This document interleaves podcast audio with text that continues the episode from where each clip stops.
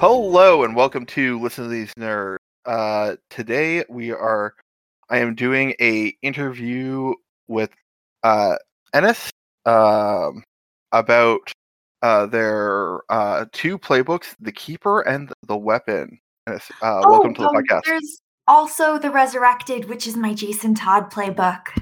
Oh, I hmm, I somehow Oh no, The Revenant, that's what it's called. I somehow missed that. Let me really quick go to your itch page and go download that. Um, I feel really embarrassed. I have a PBTA section on my itch page. I just reorganized it. It looks fantastic. Oh, oh, and you also have a terrible adult supplement. Okay, well, I'm gonna have to real quick download that. Yes, I do have that. Sorry for the. I thought I had everything prepared today. No problem. You know, it's January has been a time, and then February has also been a time, so I completely understand. Yeah, and then there's that whole year we had beforehand, which was quite the time. Yeah, quite the time. Before we get started on any of your uh, playbooks or supplements, uh, uh, tell the uh, listeners how you got into Masks. So I have always been big into tabletop games. Um, in middle school, I started to fight because the boys wouldn't let me play D and D with them. I played in my first campaign in high school. Um, I had my mom like driving me to the comic book store every week to pay like this guy who set up a table at the back of the shop.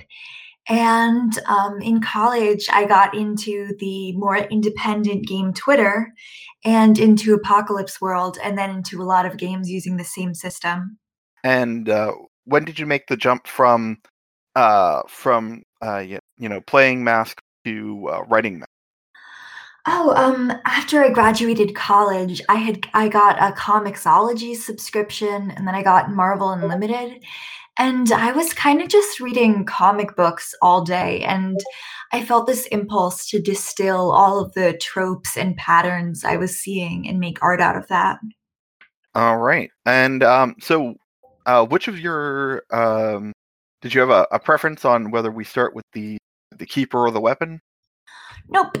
All right. Well, the keeper's what I've got open first. So, um, why don't you give us a uh, your elevator pitch for the keeper playbook? So the keeper is basically all right, you've got this person on your team who is super powerful. They don't have their shit together. They can't control their powers. It's your job to deal with them. And it's not just your job, it's your emotional responsibility.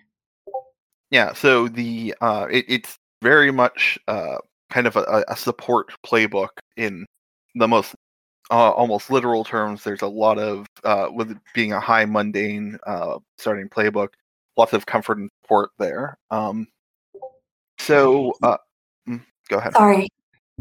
Oh no, you go on. You were gonna ask me something. Yeah. Um. So um, this is meant to specifically pair with another uh, another person's character in, in in the group, not some. You're not a keeper to some NPC. Is that correct? Yes, that's correct. Um, I was, I feel like I was especially thinking of the Nova when I developed this, um, because the Nova has a lot of moves that affect the situation, but I felt like there could be more emotional hooks there.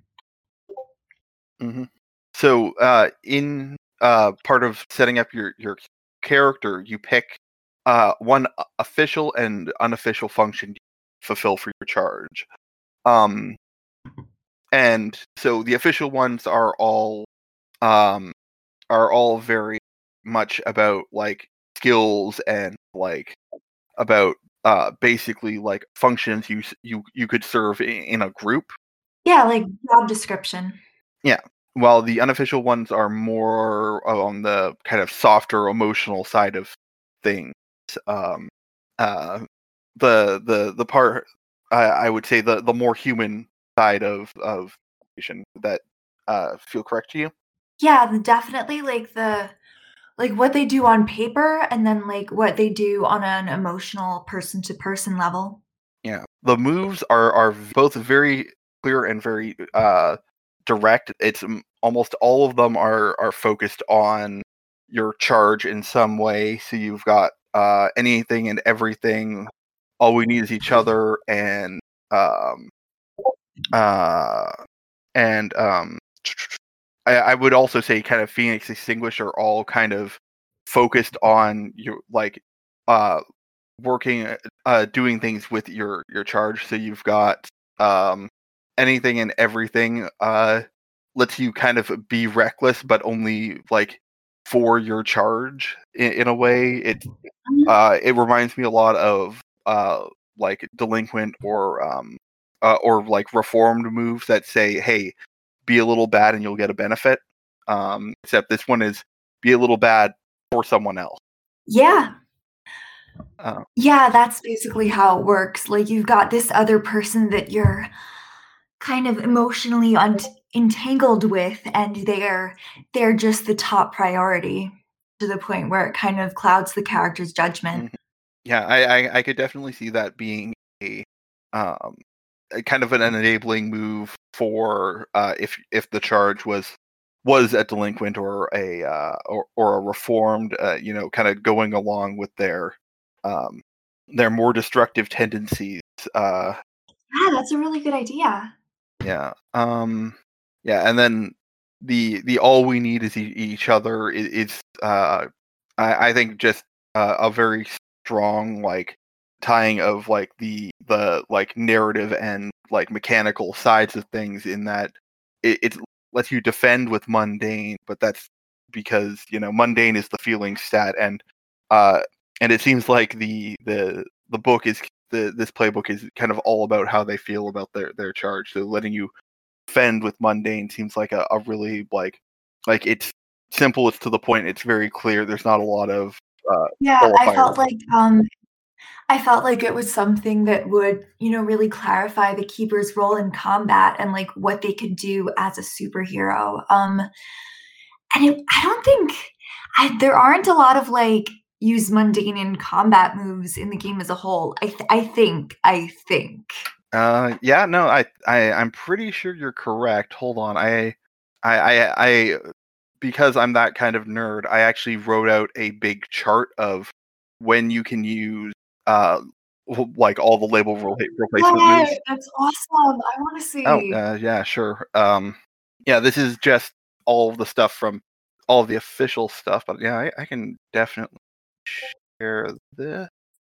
when I was making these, I had like all the playbooks open in like different tabs and like five different PDFs. It would have been really useful to see everything. Oh my god! Oh my god! This is amazing. Yeah. So, yeah, it looks like the the the uh, you know, um, only uh mundane replacement move is no powers and not nearly enough training from the uh from the Yeah, Beacon. because Beacon, because Beacon is kind of like the mundane playbook in the original playset. yeah yeah in in my playbook the the enduring I, I i added one for using mundane to directly engage uh it's it's a very self-destructive move because it specifically says that when you're directly engaging a, f- a foe who's more powerful than you you can use mundane but you can't uh choose to uh resist or avoid their blows That's awful. I love it. That's so mean. yeah uh yeah the the the enduring was uh was conceived for a very specific player with a very specific dis- self-destructive play style um Oof. uh in the uh uh in in the game I was running for for him at the time the he was playing a beacon uh as a as a secondary playbook to a doom to being a doomed who had lost his powers at the end of the the first uh arc and it didn't really fit so I, I invented the enduring for him and in the last it wasn't quite finished until the last couple sessions of the campaign but i said hey if you want to pick any of these moves uh, for your character on advancement he's like yeah sure i'll i'll take this one Yeah, that'll be that'll let me hurt myself yeah, I would say that all of these playbooks, like they weren't really inspired by specific people. Um, I did have like a loose rotating campaign that I was participating in, but as a newborn. Um, but they are very much inspired by like specific superheroes and specific tropes and patterns that I saw when I was like mainlining Marvel Unlimited. yeah no that's uh, i mean so uh uh what what specific influences did you have for the keeper then if you don't mind my asking Oh my god. So for the keeper on my itch.io page, I give a bunch of names, but it's largely Pietro Maximoff, and then I was like, okay, so who else can I pull from? Um, so that's how I got to, you know, like, okay, Jean Grey and who's around her, and Daredevil, you know, being like that playbook you mentioned, the enduring, really self destructive, and who's there trying to pull him out of being self destructive. And, but mainly, I, I read the, I'm not, Scarlet Witch and Quicksilver Origins, I think is the title, and it has Pietro manifesting his powers because Wanda's in danger, and then you know, being willing to go along with Magneto in order to protect her and doing all these crimes that Magneto wants them to do in order to protect her. So that like motivation just really grabbed me from an artistic perspective. Yeah, no, that that's definitely like I, I, definitely like can see that that that drama that you're that you're really pulling on here. It, it's uh I also like it, it this definitely felt like a a bit like the older sibling, uh, uh, like as as a playbook. Like it, it felt like this is someone taking care of of a sibling that that's getting themselves yes. into trouble. Like back when it was still cool, to, still cool to like Joss Whedon, I was so obsessed artistically with like Simon and River Tam and that whole bizarre dynamic. Mm-hmm. Yeah, yeah, no, that's uh, um, yeah, I, I actually I can see that as well. That's like definitely uh like it, it it feels like the the playbook really conveys that that sort of like relationship to to me. Um Oh, wait, that's what I was going for. Yeah. Um uh I I think Phoenix Extinguished like if I if I could pick one uh w- like one move that I I felt like really was uh like core to the playbook, I I feel like Phoenix Extinguished is the is the one that that like when I'm looking at this, I'm like, if I was gonna play uh play a keeper, this is the the first move that's like on my list of moves to take. It's so like it it it, just feels like the the it feels like a signature move. I guess that is what I'm trying to say. Yeah, mechanically, um, that was definitely the move that gripped me first. I really wanted to do something reactive and something that would like adapt to how other teammates are using their powers. Uh, yeah, yeah, no, I, I, I, I really like that the the the trigger is is reactive because that's like most of the the triggers in the game are aren't like that. The um, they're kind of yeah, it's like mm, when you do something. Mm-hmm. Yeah, I think the only two reactive triggers in the base game are are uh, defending someone and rejecting influence. Yeah, that checks out. Mm-hmm. Yeah, I, I especially appreciate uh, how the like on a miss uh, option is you is you still do it but at cost itself. Yeah, and I think that really reflects like the lack of concern for self-care that was something I really wanted to highlight with this playbook. Yeah, I I, I can yeah. definitely like I uh, in, in addition to the Nova, I can also see this being really useful for both the um the bull and the transformed because they both have have yes absolutely. I ha i do have the bull in my notes. It's like somebody who this works well with but not the transformed so that's a good point. Yeah well i think it's uh what is it be the monster is their their move that lets them take an additional option if they directly engage in a terrifying uh, or monstrous manner yeah, I can I can definitely see how that would benefit. Um, I I I I, think I'm missing the uh, the reference, but what where did uh, the name avocados at law come from?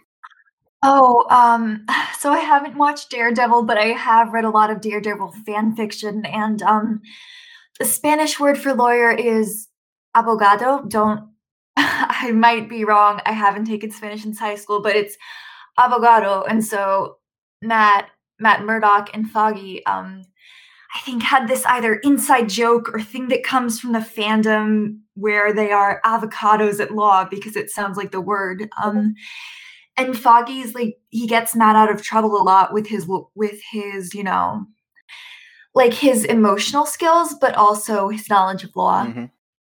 And so I wanted to um, give the keeper to like be wise beyond their years, but also to like have that specific skill. Yeah, it it's a uh it, it's definitely a uh an interesting um uh move because you, it specifically uh also includes uh straight up creeping as, as something that, it trigger off of, which I, I you don't usually see uh like the the synergy between like playbook moves from separate playbooks like that i i, I really like that Oh my god, something I love so much in PBTA games is like taking moves from separate playbooks. I think it's just such a cool way to like show the character's evolution and what they're specialized in. Like I had a child thing in Apocalypse World who um was stuck in Mother's Heartbeat, which is like the move where you kind of warp outside of the world and was forced to watch somebody die.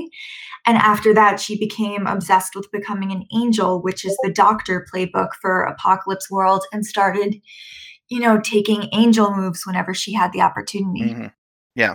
Yeah I, I i definitely agree. I think uh you get a lot more character um in a uh um uh when when you can show uh like what outside of their their archetype the a uh a, a character interested in um Yeah. It's so much fun when characters do shit that you don't expect. Yeah. Um. Uh. So, um, I, I don't know if this is a, just an issue with the the copy of the document I have, but there's no moment of truth. Uh.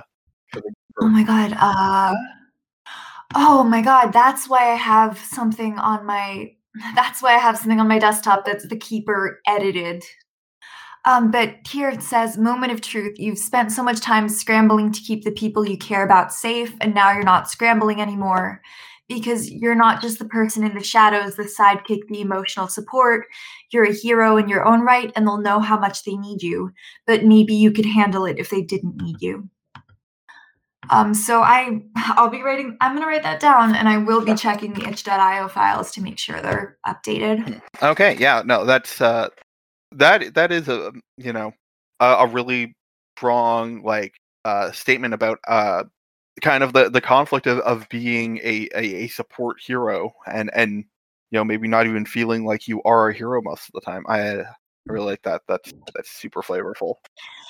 Yeah, um, there's this musical that I, I listened to it after I made the playbook, but I feel like it really captures the archetype. Black Friday by Starkid. Um, there's this woman, Lex, who looks after her disabled little sister, and at one point, like she, she has a near death experience, and she sings like, "Maybe I'm wrong." She can, and I feel like that really fits the keeper's moment of truth. Yeah, that that definitely feels right. Also, I was mistaken. I was if I scroll down the document, I see that there is a moment of truth. You just have the words "moment of truth" Oh, okay. earlier in the document with a big blank space. And I'm like, "Where's the moment of truth?" And then I go under the team moves, and it's like, "Oh, there's the moment of truth." Sorry about that. Uh, Oh, maybe, maybe still something you need well, to edit, need- but But they still need to fix the formatting. Yeah. Um. Okay. So, um.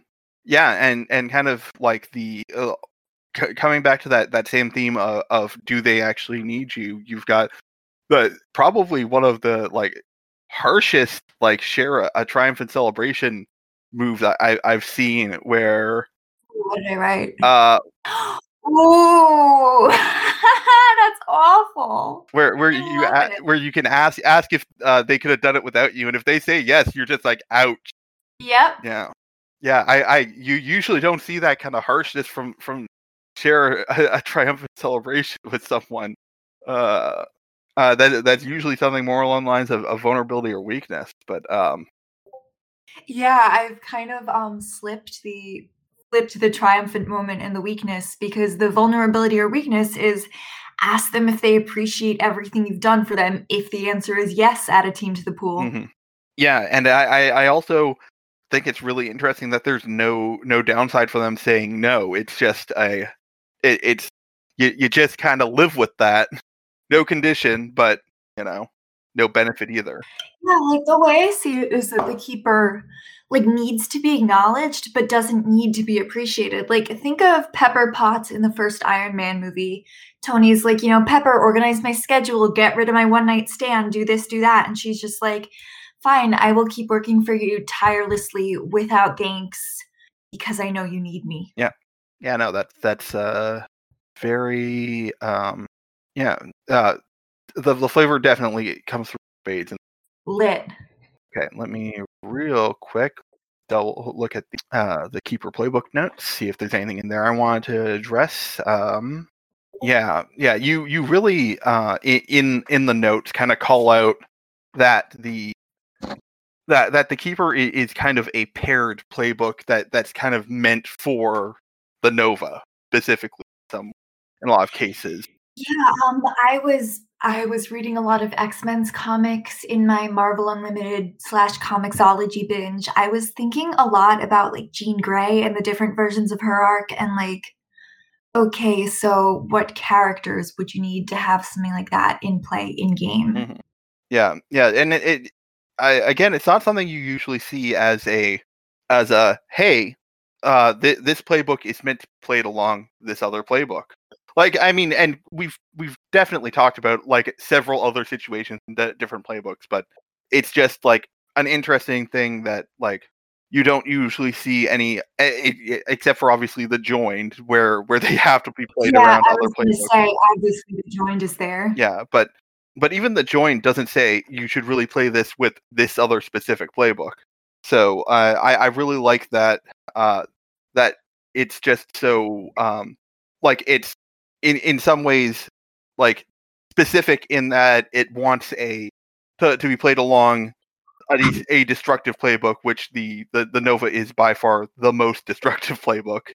Um, Yeah, it's kind of like a, a more emotionally unhealthy joined. Mhm. Yeah. Which considering considering a lot of the stuff you can do with the joined, that's saying something. Yeah.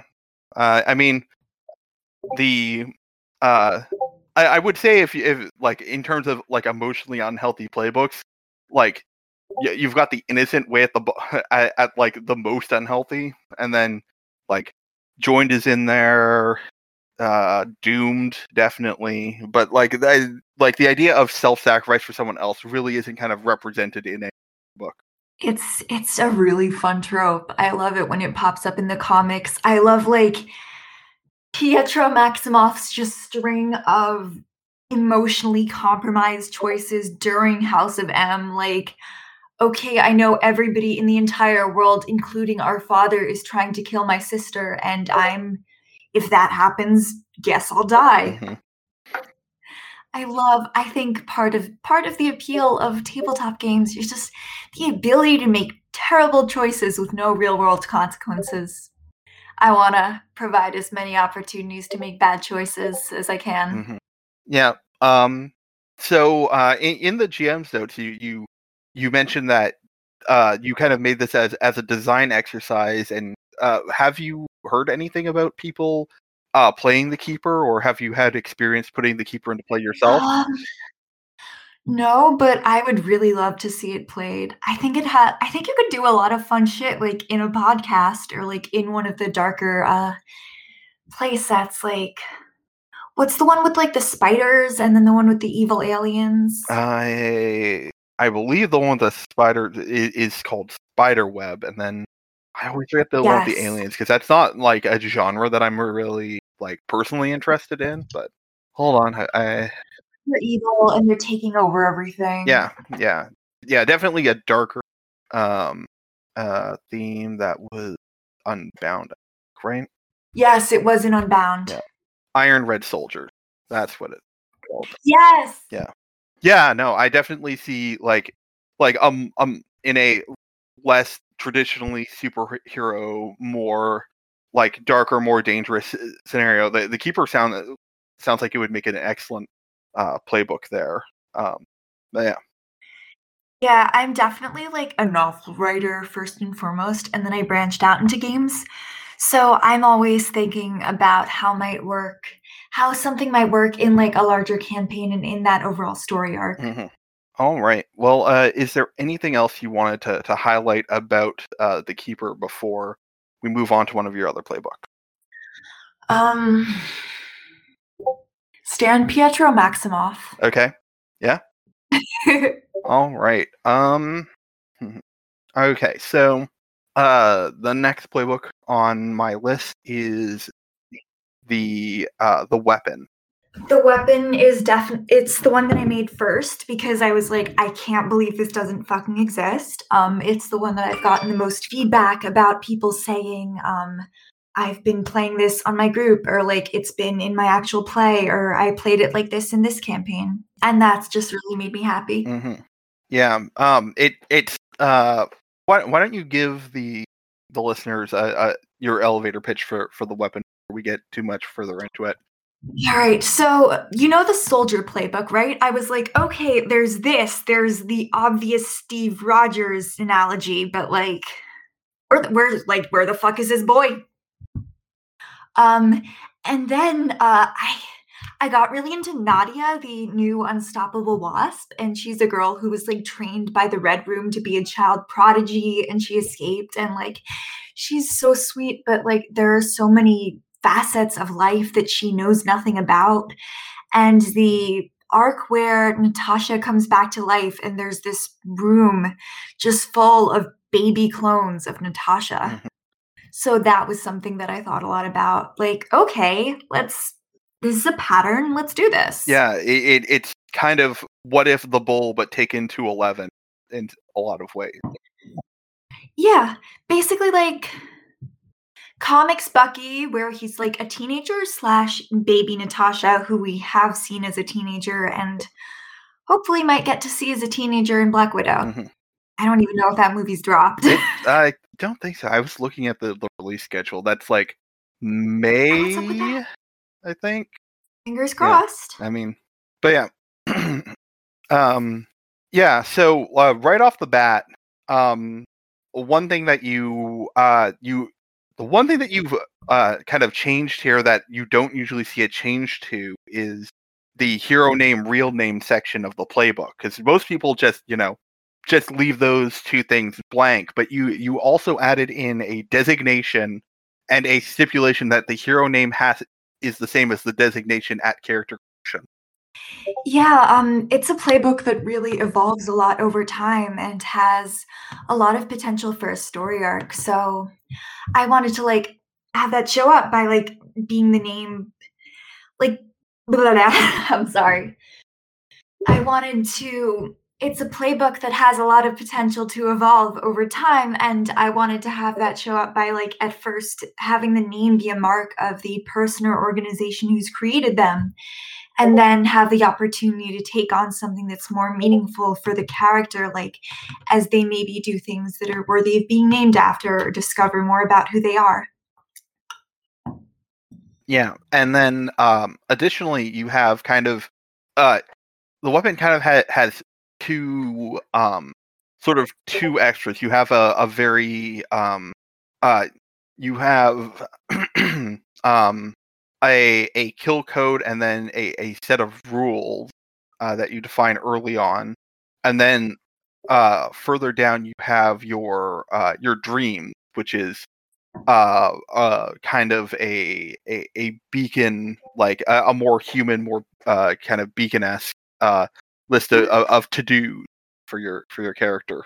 Um, is there a, a particular reason why you've kind of got you, why why the the the two sort of extras for this playbook? Yeah. Um. So at the beginning, um, when I made this playbook, I was playing a newborn in like an ongoing, loose, rolling campaign with um different sub teams, and I really thought the newborn's lessons were had a lot of potential for character development. And I was like, what about what about what if I do this, but it's trauma? you know, I am studying to be a social worker and we talk about like negative cognitions, like negative beliefs about the world that people have created based on their past experiences. So I guess the rules are mechanically a little like that. Mm-hmm. Yeah. Um so uh when you um so uh in the uh the the section about your uh your rules uh you there's a role you can make to try and like push yourself through the rule. Once you've done that, do you have to do that every time that rule comes up, or is it like a one and done? Do you? Um. Yeah. It's. You know, I would say that's something that can really be house ruled. Like, do you want your weapon to be able to break free of their past like more easily, or do you want that to be more of an ongoing thing where like one step forward, two steps back. Oh, okay. That's that's interesting. Yeah. Yeah, I wanted to have room to interpret that. So, uh, in addition to picking your abilities, you also have the uh, the weapon pick a visual mark or two from their time in captivity, and uh, so uh, instead of putting that in the look section, you actually made that like a a, a choice that they have to make in um like in, in the abilities. Well, is there a uh, was there a specific reason why why they they need the this visual marker? Okay, so there's this other PBTA I've been really interested in under Hollow Hills, and when you create your character, there's a whole bunch of things you can pick from a list about their appearance, and all the possibilities are really evocative and say a lot about like not just the world but also your character. Like a character from a play from a certain playbook who has fire for hair and bug legs is going to be really different from a character from the same playbook who has glowing eyes and wings, just in what that says about the character and who they are. Mm-hmm. Also, I just think it's a cool design choice aesthetically. Yeah, yeah, no, de- definitely. Um, yeah, just just looking through them, like they're um, there's a lot of um, uh, in, interesting like things because they're they're not all just physical. Like you've got stuff like prosthetic limb eh, to to basically like. Bucky, or you can have, but there's also stuff like um like different kinds of scars that your character have. But there's also behavior like animalistic movement or oddly still and unblinking. The so the like it's it, it's just very interesting like the breadth of the things where you have everything from like uh like physical uh like things to Body um, language. yeah body language and like tattoos it's you know very really interesting i i think those are like and and that imparts a lot of flavor not just on your character but on the the the where they came from like what they were designed yeah, for I think it's definitely something that can go with the character's backstory and provide some insight into okay, like what type of villain is somebody who would do this? Like, what type of villain is somebody who would create beautiful child soldiers versus somebody who would like kind of do more Frankenstein? yeah i also like that that you can have it like prosthetic limbs but not necessarily have cybernetic attachments and you, that can just a thing a character has that that's kind of unrelated to Yeah. their powers and um but yeah yeah the, um yeah so uh, as, as you mentioned earlier this is this is kind of the bucky to the the soldier's cap uh and i like that you really. Yeah yeah but uh the um uh the, the thing i like about that is that you have the um that you have these ties to Aegis in, in your your backstory question um Yeah, a lot of uh, outside the team slash in Aegis, depending on what role Aegis plays in your setting and how big a part you want to put it. Mm-hmm. yeah yeah it, it's just like you know the like you you can see that that thematic tying in the same way that uh that you know aegis is all over the soldier playbook Yeah, and I definitely wanted them to be two playbooks that worked as well together for play as I could possibly make them. Yeah, so uh, I, I I also like that for such a like a, a very dark playbook, uh, like you know, child soldiers and human experimentation. The the like when our team first came together move is actually very light by comparison. Like you know, there's no uh, what line did you cross? There, uh, you know, who did you put in danger? It's uh, we did something as a group to decompress after the fight which I think is just like very, very Yeah. strong So like a it's interesting. I see the keeper as more of a as maybe a dark playbook, and then the weapon is more of just a playbook with a with a built-in dark backstory. Like it has that list of goals, like kiss somebody and go on vacation, and set a boundary. It's really about like, okay, what am I going like? How am I going to the hand I've been dealt? What am I going to do? with what I've been given. And I think there is like a lot of potential for darkness there, but also a lot of potential for like moving past that darkness. So um, the uh, the playbook moves are all um, I, I love the, the, the name flavor.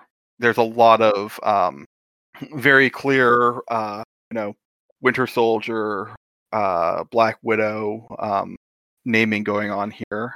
Yeah, picking out the names was definitely one of my favorite parts here. I I like from Budapest with Love because there are so few like pre-planning moves in which I mean it kind of makes sense because Masks is the game of hey, you're teenagers.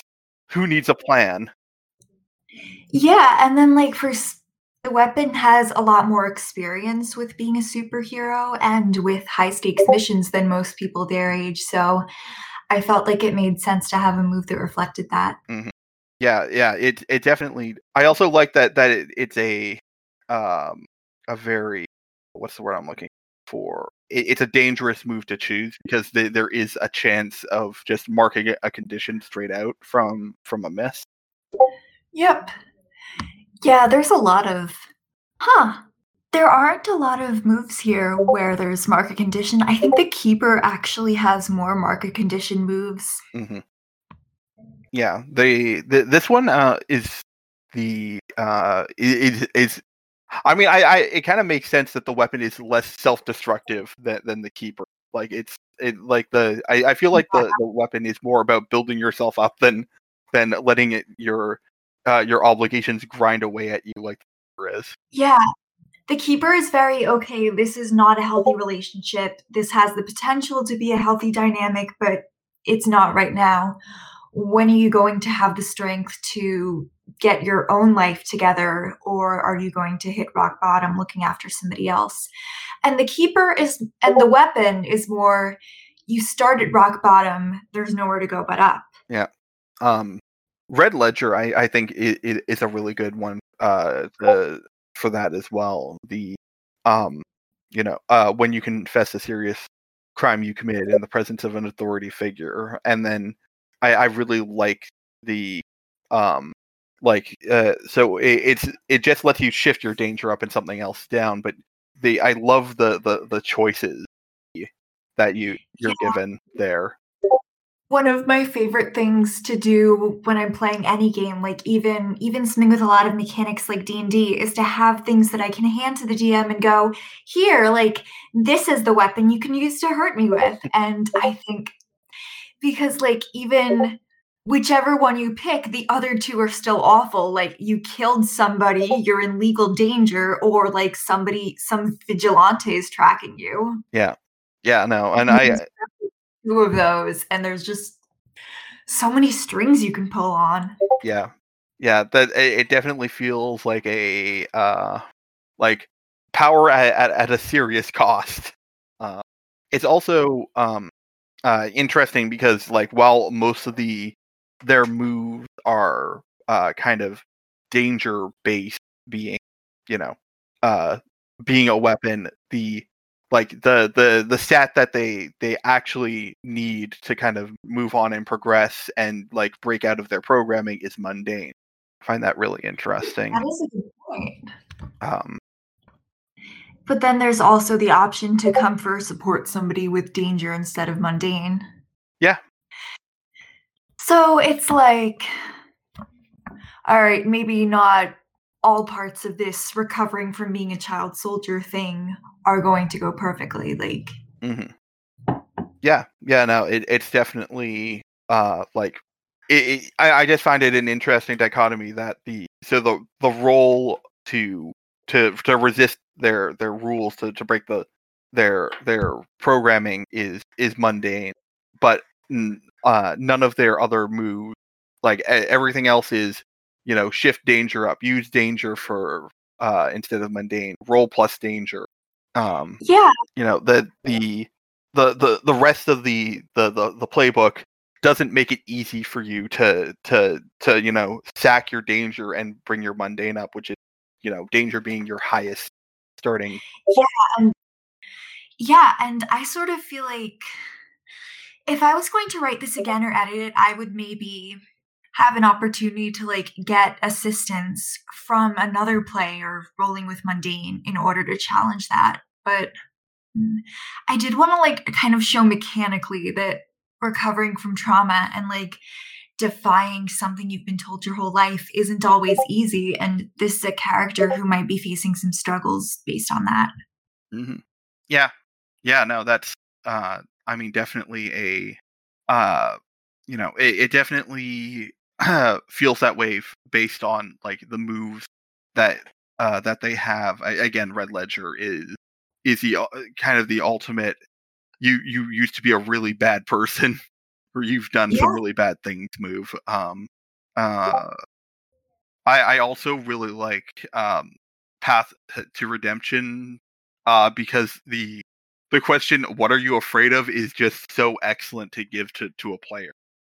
I know. I always like figuring out how moves can be used, and I feel like this would be really fun to either to like drop on somebody high ranking in Aegis, drop on the protege's mentor, drop on a villain, just hit somebody with it and watch the is watch the DM scramble to come up with an answer mean. Um, well, as someone who primarily DMs, uh, I, I will say that most of my job is scrambling to come up with an answer. So, Yeah. You know, and I think if the player takes that, the DM would be aware that that's definitely something that can get dropped on them. Yeah. I honestly think one of my favorite moves in this playbook is being like, yeah, I know these are teenagers and your character might be really young, but they can drive. They've had a weird childhood.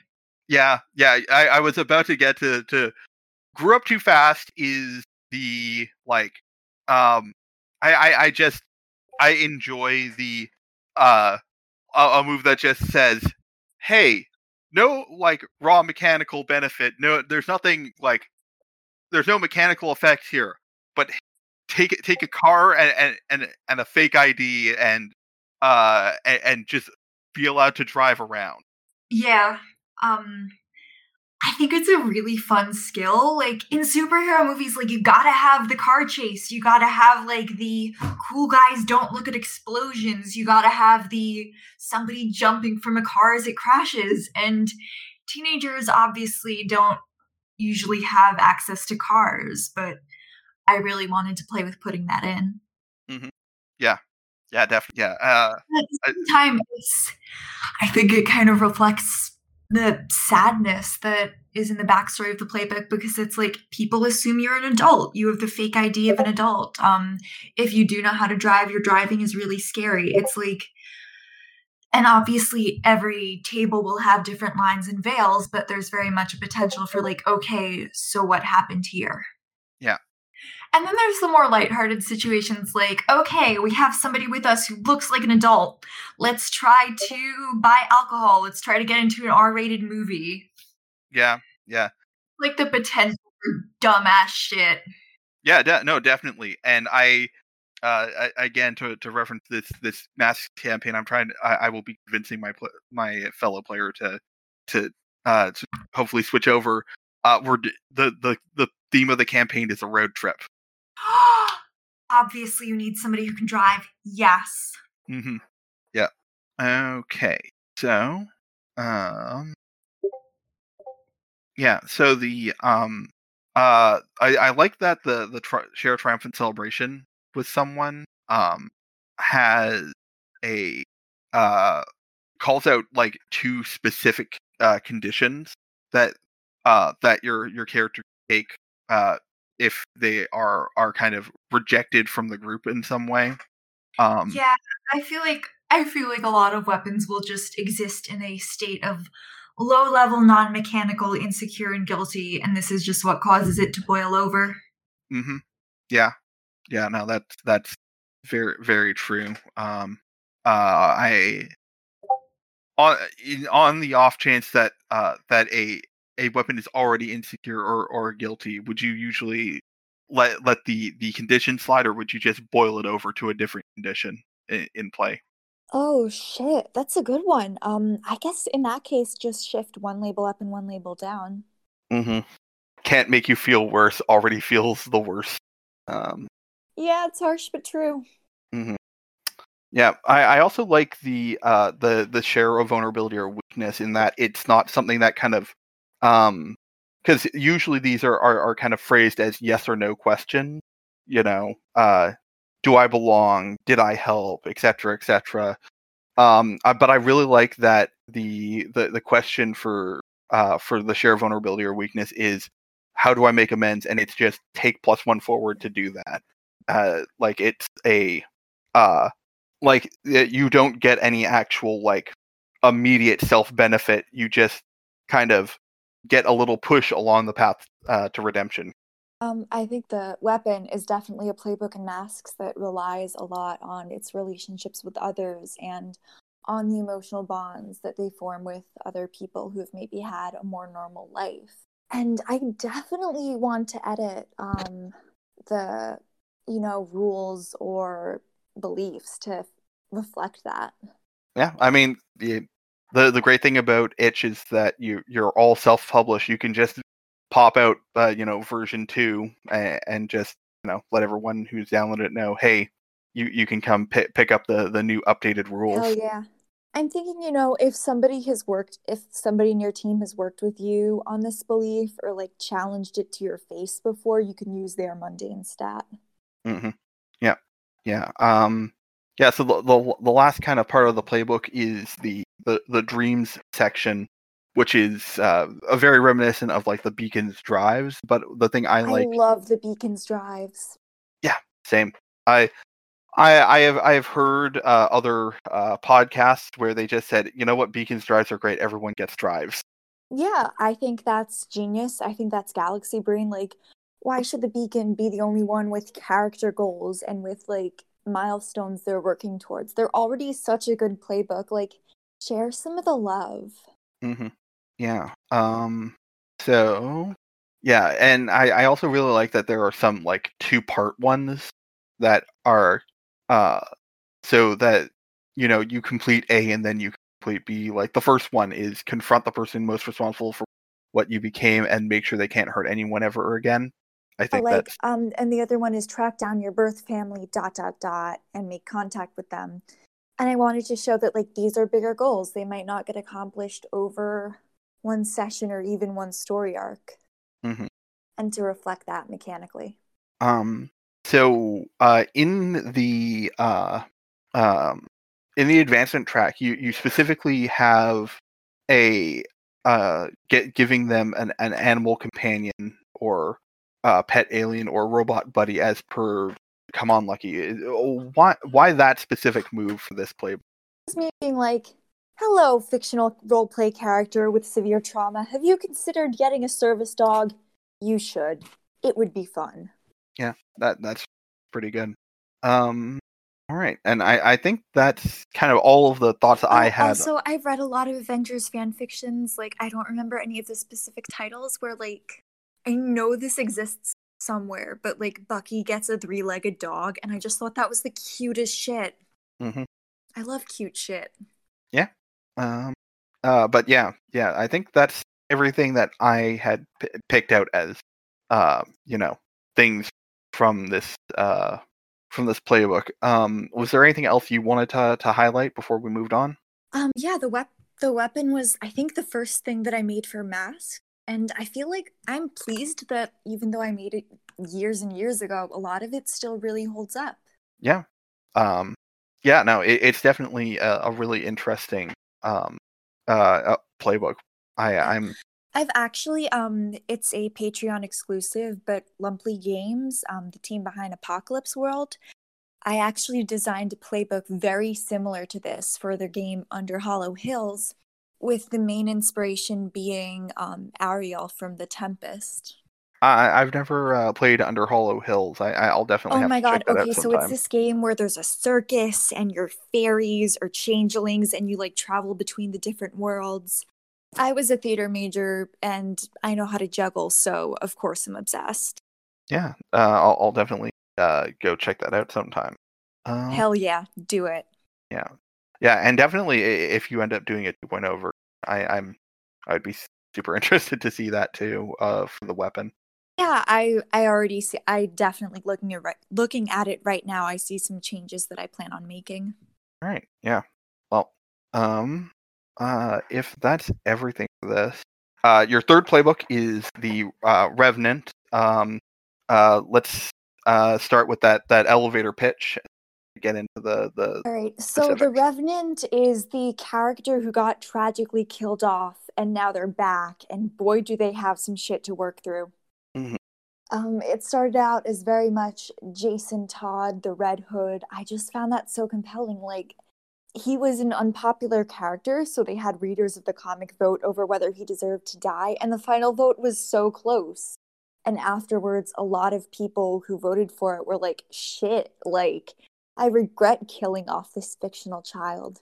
And that was just something that really stuck with me.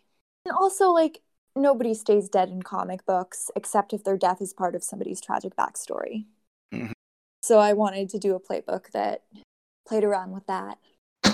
yeah i i like the um that uh when uh uh uh when you you're you're selecting powers for the revenant the the revenant gets one power from before uh they died and then one power that they gained through resurrection And it's a very different set. Like the first one is more like beacon type stuff, whereas the second is a lot of a lot of goth shit and then kind of like some stuff you'd see on the doomed.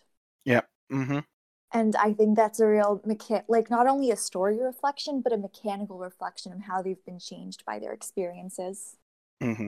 Yeah, yeah, no, that that's definitely uh, uh, like a, a, very strong uh, thematic choice. Um, um, I I also like the uh, in the influence section. Uh, you have a um, in addition to just giving your uh influence to your teammates, you also have a a paragon of the city and a villain who always have influence over you. Yeah, until you forgive them or get vengeance on them, your choice. Mhm. I felt like that really provides a way to clarify, like, okay, like, how did this character's original death happen and how does it fit into the world of the story? Yeah. And, like, what larger story is this maybe part of? I, I like that uh, blood on my name has is has two different uh, effects depending on whether you're using it on a, a hero or a villain. Yeah, I think it's a very it's a very angry playbook and specifically a character that comes with a lot of anger towards villains like and even maybe heroes like you could use your extra question to ask like are you fucking happy? Mhm. But I think it's a character who's been through a lot and has a lot of maturity and insight maybe as a side effect of that. Yeah, yeah, no, definitely. Think? I really like uh, fearless, arrogant, brash, and gifted. I Thank think you. that that is a direct quote. I want to say either from or about Jason Todd. yeah, It's like it- just goading people into doing shit and being so angry that they're like, you know what? Fuck you. I will get my shit together. yeah, like I, I, I just I, I love the the mechanical trigger uh, of using reverse psychology or or daring them to stand up to you as a as a method of like just bu- kind of bullying them into fixing themselves. It's like, okay, life is dangerous and horrible, and I'm full of spite. So how can I use that? Yeah, yeah, it's it's very very good. Um, I find it Really- interesting that oh sorry, go ahead. Oh, I was gonna say I really like to move among the living. yeah, yeah, no, the um uh it, that's like it again that that's a really interesting one because it's it just it doesn't like say that this person like will help you now or will like it just kind of like inserts a person or, or a group of uh people into the story like, it Mhm. you can definitely create them as somebody who would probably help you if you asked, or like who would help you if you asked and also paid them. hmm Yeah, but I, I I like that it's it's like just a, a purely like narrative creation of like there's no move, there's no like roll associated with it. It's just hey, this person or these people exist now. Yeah, definitely. Yeah, very very very strong flair. I I also like that the that none of the descriptions are are like simple. They're Mhm.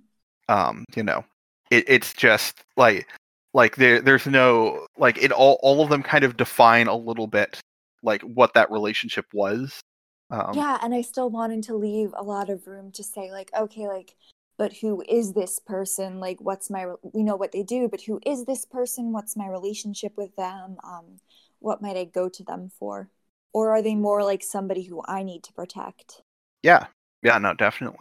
Um, uh, so for beneath the hood, I find it really interesting that, uh, that it doesn't uh give you the option to to clear a condition. Hmm. That like because like the the flavor like when I read it feels like a a, a clearer condition, but it's but I, I like that it specifically like it adds team to the pool or it gives you potential, and I think that the adding team to the pool is very flavorful because it, it's a move that can only be done with the team. And just like the weapon, it's a playbook that really where relationships with others can be an asset and like something that's grounding and I wanted to reflect that. And also like I think a big part of playing masks is that like they're teenagers and it's fun to like figure out okay what are their lives like like even if they're not the Janus Janus whatever and their regular life isn't something that's mechanically relevant like what do those lives look like and how can we play with them Yeah, yeah, no, de- definitely. Um, yeah, I, I, I think that's a, a strong move. Yeah, and then the, the, the final move of the playbook, uh, every Yeah, memory a nightmare. Uh, the, the hey, you're gonna fight the the guy who killed you at some point. Here's the move for that. Yes, that was very much, um, I'd say one of the most directly Jason Todd from Batman moves that I wrote for this playbook. I, I think like if some like if you make a character with a dark backstory in a tabletop game, like I feel like most players are gonna want to beat the shit out of the person who caused their dark backstory and have that be a really significant emotional high stakes moment for their character. So this is something that plays into that. Also, I just really wanted to do a move that was roll plus conditions marked. yeah, you know, roll roll plus conditions marked is a. I think that it, it honestly could be more in things. I I, I think thematically, a, a move that is more powerful the more fucked up you are is just Exactly. That's 100% what I was thinking of. yeah. Um, skipping forward a little bit, I like the moment of truth. Really do like that one. Yeah, the um, I I I especially like like the the where the the the passing the buck to future you kind of you know. Ah, yeah. I I I I, I really like that. I think that's a, a really strong like like it's a strong piece of flavor to to to just to not say you don't feel fucked up. It's no, you're gonna feel fucked up about it, but just not right now. You know, it is a playbook that has a lot of anger, and I felt like it wouldn't ring true if the moment of truth didn't honor that in some way. I moving back to the team moves. I I really like that the that the revenant is, is just like super. I, what's the word? For? Kind of needy in that they they they're just giving away influence no matter what team move is triggered. Yeah, but um it's because they start with like, "Oh, I'm emotionally closed off. I'm repressed. I don't feel things. I'm only going to give influence to one to one teammate." And it's like, "All right, let's see how long that lasts." Yeah. So I thought it would be a fun way to get the character to have bonds of influence with teammates because that's not really something they start with. hmm Yeah, yeah, it, it it definitely is. Um, uh, oh, um, so in the uh, when you share uh moment of triumph or celebration with someone, uh, you the only mechanical effect is that uh you give influence uh you give them influence over you, but there's no uh mechanical reaction to to them answering the the question posed by by the move. Uh, why why that choice? show that this is maybe a character who cares about people and who cares about the world like more than they're willing to admit to so like when they have that moment of connection with somebody like no matter how it turns out it does affect them really strongly Okay, yeah, that's that's super cool. like you Um, said kind of kind of needy Yeah, yeah. Um, um. All right, so I think that's uh kind of everything. This one didn't have a uh a, a GM's notes section to it. So, um, is there anything else you wanted to highlight before we move on to your uh, your supplement? Um, I do have, I think, in the notes or in the page on itch.io, like that this playbook would work really good for darker settings. Um, and I think that's really the case. Like there are some wor- like there are some comic books where the tone is darker than others. Like in some stories, like of course you would never kill off the young superheroes. But in some stories, yeah, this is dark and gritty, and there's a street named Crime Alley, and and anyone can die. Mm-hmm. Yeah, on the in, on the itch page, you you call out uh, the suits from Secrets of Aegis, and then uh, again uh, the spider web and uh, Iron Red Soldiers uh, from Masked and Bound as uh, playsets that would work well with this character. Yeah, I remember like sitting at one of my friends' houses reading his copy of that and just being like, "Oh my god, these playbooks are so dark and gritty and kind of depressing. I love it." Yeah. Yeah, no. Um so are you ready to to move on to to yes. uh, your supplement? All right. So um explain the the, the premise for Terrible Adult. All right. So I feel like on some level like people who've graduated college don't people who are adults don't automatically have their shit together and there's a lot of interesting soap opera stuff you can do with people who are technically adults or who are perceived by society as adults, but maybe don't have like the career growth or emotional maturity that you'd expect from adults, like millennials, basically, Gen older Gen Z. Mm-hmm. I so I wanted to do like kind of the Riverdale of masks, where there's a bunch of a bunch of potential for like messy love triangles and romantic entanglements and pillow talk that gets way too real way too quickly and people trying to see you know if their choice of partners can help their careers mm-hmm. so the uh so so terrible adults is is basically a uh a, a list of of of sex moves uh to to borrow the term from other PBTA games um I've played a lot of Apocalypse World, and I love how just the presence of the sex moves encourages the characters to get emotionally entangled and sleep with other and sleep with NPCs and make, in short, make terrible decisions.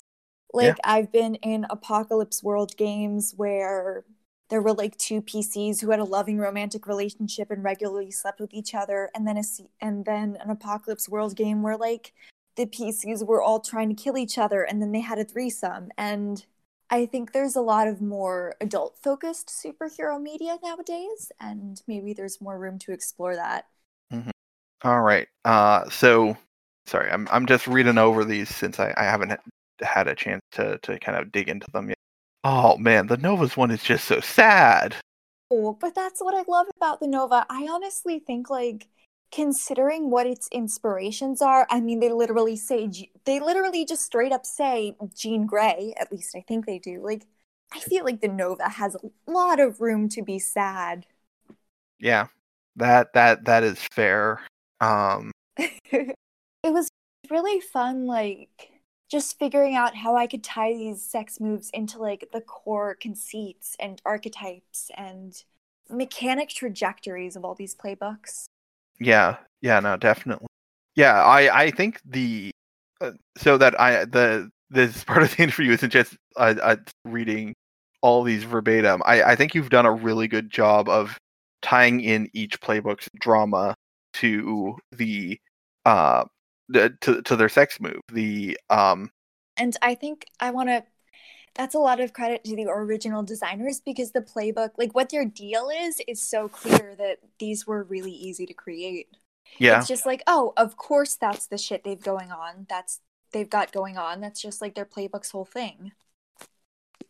Yeah, so uh you have stuff with the doomed uh being uh able to use uh use the, their their sex move to to like unmark their doom track the um uh, I also like that you've uh you have like changes to some other parts of playbooks listed here, like the replacing school responsibilities with college for the um uh for the Janus and uh, have mm-hmm. you know I really just things might not get easier for superheroes past high school. Yeah, yeah, definitely. Um, yeah, um, yeah, and then uh, like the beacon has um, I know.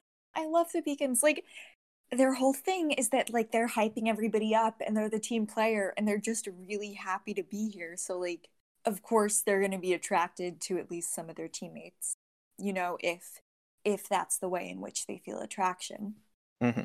yeah, I I I definitely like how how a lot of these kind of kind of act as like a, an extra team in in a lot of ways. No, brings it new meaning to team building activity. Yeah, yeah, but like the the there's a lot of um structure of you know ask a question based on the answer something happened um the um yeah no I, I i just really like these so but it looks like you've only got the the first five additional playbooks um yeah, I guess I do. Where are the where are the other original playbooks? well uh so the i i so you've got um the reform the star the innocent the newborn join but you don't have say the uh the brain the soldier the uh my brain is blank Nomad?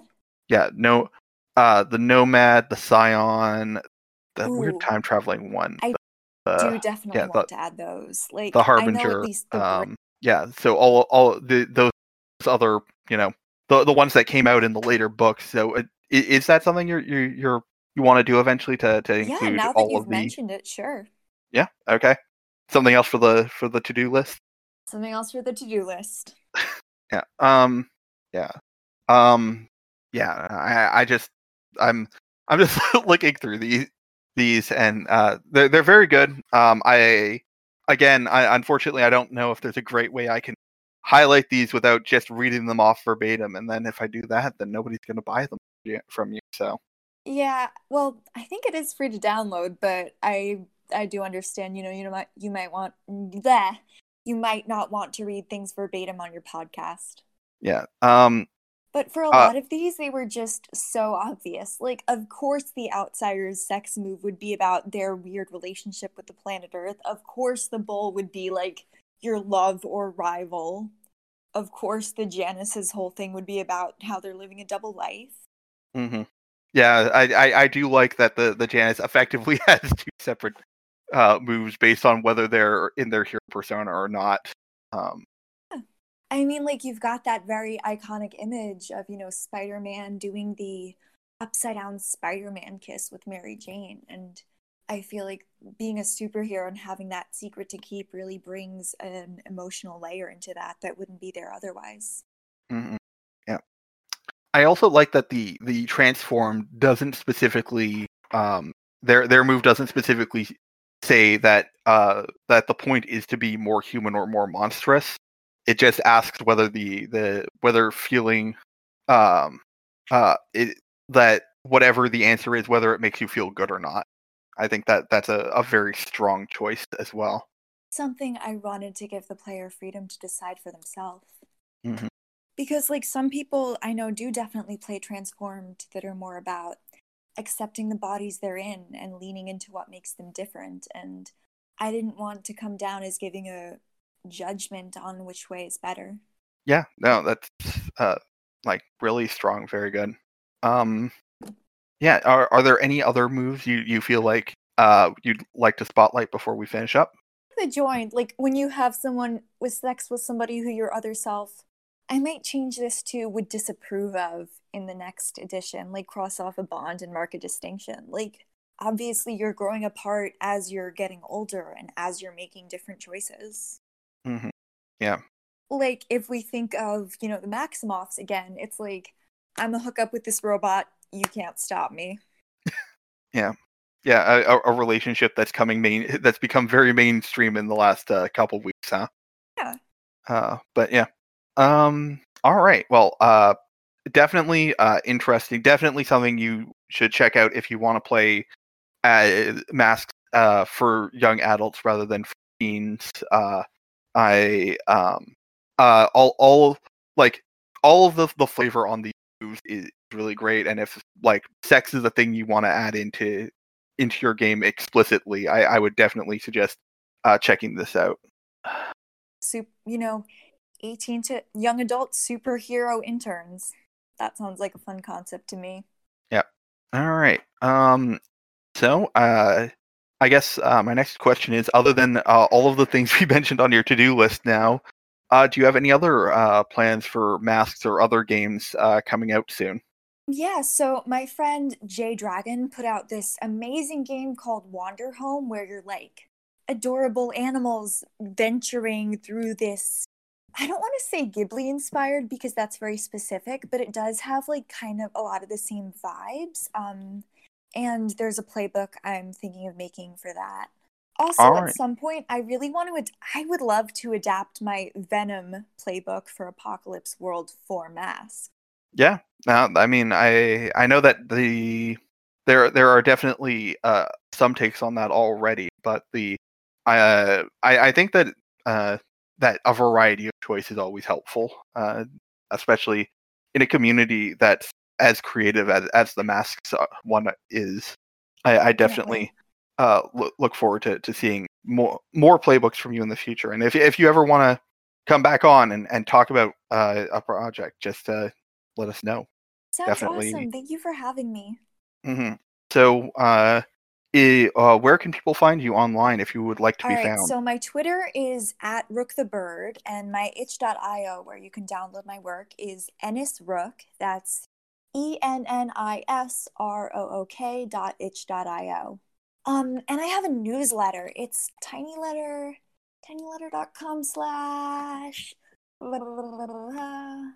um, tinyletter.com slash rook the bird. Um, I've got a novel coming out, you know, sometime in 2021, hopefully. And it's going to be about sad, petty teenage lesbians who have to work together to save the world and make a bunch of terrible decisions. So, if that's something you'd be interested in, maybe consider following me on social media. All right. Well, um, yeah. Uh, while we're not really a a, a fiction based um, uh, podcast, uh, we'll, we'll definitely love to have you back at some point to talk about more Oh, yeah, game design just- things. I just, when I have a book out, I default to hyping it up in any circumstances, you know? Yeah, no, absolutely. Like, no, no, uh, no shame. You know, the the the whole point of this is to help uh help people from the masks community self promote. And honestly, I might go check out that book. Um, and I'm, you know, I use my itch.io a lot, and I'm regularly putting out like weird little, sh- weird little things. Like, I put out a table of a D10 of nasty shit that my cat does. Um, but yeah, we'll have uh have links to all all of that uh uh, uh in the description uh for if you want to check out any of this stuff. Uh, thank you once again for for coming on and uh My pleasure. I, I love talking about shit. yeah and i i hope that uh when your next uh project's uh ready to to be talked about you'll come back and we'll we'll have you on again All right. Thank you so much for your time. Yeah. Thank you again for coming on Hey everyone, thanks for listening. You can find us on Tumblr at listentothesenerds.tumblr.com or on Twitter at LTTNcast. All our music is sourced from incompetech.com and is licensed under Creative Commons by Attribution 3.0. You can email us at listentothesenerds at gmail.com.